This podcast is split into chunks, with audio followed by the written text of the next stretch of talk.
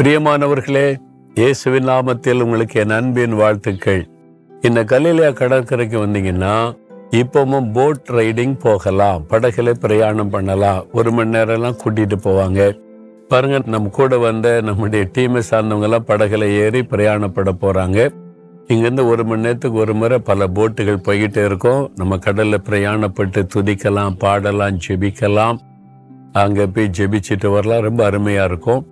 இந்த கடற்கரையில ஆண்டவர் ஊழி செய்த இடத்துல இருந்து உங்களோட பேசுவது எனக்கு அதிக சந்தோஷம். இந்த நாளில ஆண்டவர் இயேசு சொன்ன ஒரு வசனத்தை மறுபடியும் உங்களுக்கு ஞாபகப்படுத்துகிறேன். மத்திய ஐந்தாம் அதிகாரம் ஒன்பதாம் வசனத்தில் இயேசு சொல்லுகிறார் சமாதானம் பண்ணுகிறவர்கள் பாக்கியவான்கள் அவர்கள் தேவனுடைய புத்திரர் எனப்படுவார்கள். சமாதானம் பண்ணுகிறவர்கள் பீஸ் மேக்கர்ஸ் அவங்க வந்து ஆசீர்வதிக்கப்பட்டவங்க அப்படின்னு சொல்றார். அப்ப சமாதானத்துக்கு எடுக்கிறவங்க சபிக்கப்பட்டவர்கள். நல்லா அறிந்து கொள்ளுங்க. சமாதானம் பண்ணுகிறவர்கள் ஆசிர்வதிக்கப்பட்டவங்க சமாதானத்தை கெடுக்கிறவர்கள் சபிக்கப்பட்டவள் ஆயிருவாங்க நீங்க சமாதானத்தை கெடுக்காம இருக்கிற கவனமா இருக்கணும். சமாதானம் பண்ணுவதிலே ஜாக்கிரதையா இருக்கணும். அவங்க தான் தேவனுடைய புத்திரர் எனப்படுவாங்களாம். தேவனுடைய பிள்ளைகள் தேவனுடைய புத்தர்னு உரிமையோடு சொல்ல முடியும். அப்ப சமாதானத்தை கெடுக்கிறவங்க பிசாசின் புத்திரர் ஆகிருவாங்க. அப்படிதானே அர்த்தம்? நீங்க கவனமா இருக்கணும். உங்க வீட்டுக்குள்ள குடும்ப உறவுகளிலே சில சமாதானத்தை கெடுத்துக்கிட்டே இருப்பாங்க. கணவன் மனைவிக்குள்ள பெற்றோர் பிள்ளைகளுக்குள்ள உறவுகளுக்குள்ள ஏதாவது கோல் சொல்லி தப்பான சமாதானத்தை கெடுப்பாரு அவங்க சபிக்கப்பட்டவர்கள் அவங்க பிசாசனுடைய பிள்ளைகள் என்று வேதம் எச்சரிக்கிறாரு நம்ம அந்த மாதிரி தவறு செஞ்சிடவே கூடாது. சமாதானத்தை கெடுக்கிற மாதிரி நடந்துடக்கூடாது வீட்டுக்குள்ள. அதே மாதிரி சபையில சபையில சமாதானத்தை கெடுக்கிறதுக்கே சிலர் இருப்பாங்க.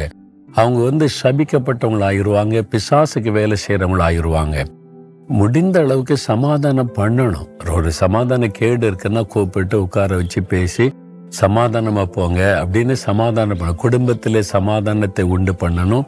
சர்ச்சுக்குள்ள வேலை செய்யற இடத்துல சில வேலை செய்யற இடத்துல சிலர் புத்தியே அதுதான் சமாதானத்தை கெடுக்கிறாரு. உறவுகளை கெடுப்பது கோல் சொல்வது இல்லாத பொல்லாத சொல்லுவது. அவங்க வந்து சபிக்கப்பட்டவங்க பிசாசின் பிள்ளைகளா இருப்பாங்க. அது மாதிரி நம்ம வாழுகிற சமுதாயத்துல ஒரே தெருவில் நம்ம வசிக்கிற இடத்துல இது மாதிரி நான் பார்த்துருக்கோம்ல சிலருடைய வேலையே சமாதானத்தை கெடுக்கிறது தான் வீட்டுக்கு வீடு போவாங்க ஆளுக்கு ஆளை பார்ப்பாங்க ஃபோன் பண்ணுவாங்க சமாதானத்தை கெடுக்கிற உறவுகளை கெடுப்பது.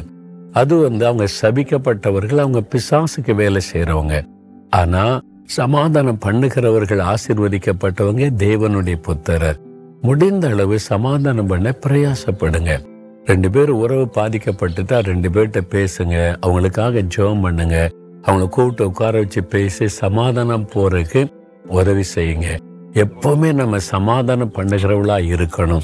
அதனால சமாதானத்தை கெடுக்கிறவளா இருந்துடக்கூடாது இன்றைக்கு ஆண்டவரே சமாதானம் பண்ணி வைக்க எனக்கு உதவி செய்யுங்க.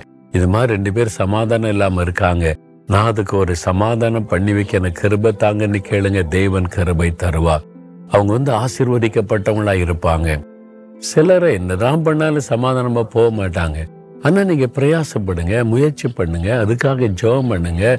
அவங்களுக்கு ஒப்புரவாவதற்கு சமாதானம் பண்ணுவதற்கு முயற்சி பண்ணுங்க. தேவன் வாய்க்க பண்ணுவார். நீங்க முயற்சி பண்ணி தோல்வி அடைஞ்சாலும் பரவாயில்ல. தேவன் உங்களை கனப்படுத்துவார். நீங்க நல்ல இருதயத்தோட சமாதானம் பண்ண முயற்சி பண்றீங்கல்ல தேவன் அதை பார்த்து கனப்படுத்தி உங்களை ஆசீர்வதிப்பார். முக்கியமா இந்த காலத்துல கணவன் மனைவிக்குள்ள நிறைய சமாதான கேடுகள். அந்த சமாதானம் பண்ணி வச்சா அவங்க ரெண்டு பேரும் எவ்வளவு சந்தோஷமா இருப்பாங்கல்ல. அது வந்து ஒரு பெரிய ஆசீர்வாதம். நீங்க அப்படி செய்திருக்கிறீங்களா? நீங்க அப்படி செய்து பாருங்க. உங்களுடைய உள்ளத்துல ஒரு பெரிய சந்தோஷம் வரும் பாருங்களேன்.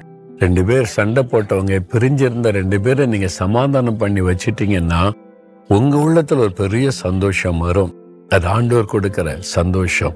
அவங்க வந்து சமாதானம் பண்ணுகிறவங்க ஆசீர்வதிக்கப்பட்டவங்க. நீங்க ஆசீர்வாதமா இருப்பீங்க.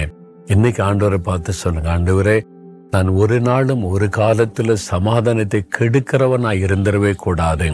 ஆனால் சமாதானம் பண்ண நான் முயற்சி பண்ணணும் பிரயாசப்படணும். என் மூலமாக குடும்பங்கள் சபைகள் பல உறவுகள் சமாதானமாக என்னை பயன்படுத்துங்க. அதுக்காக என்னை ஒப்பு கொடுக்கிறேன் இயேசுவின் நாமத்தில் ஆமேன் ஆமேன்.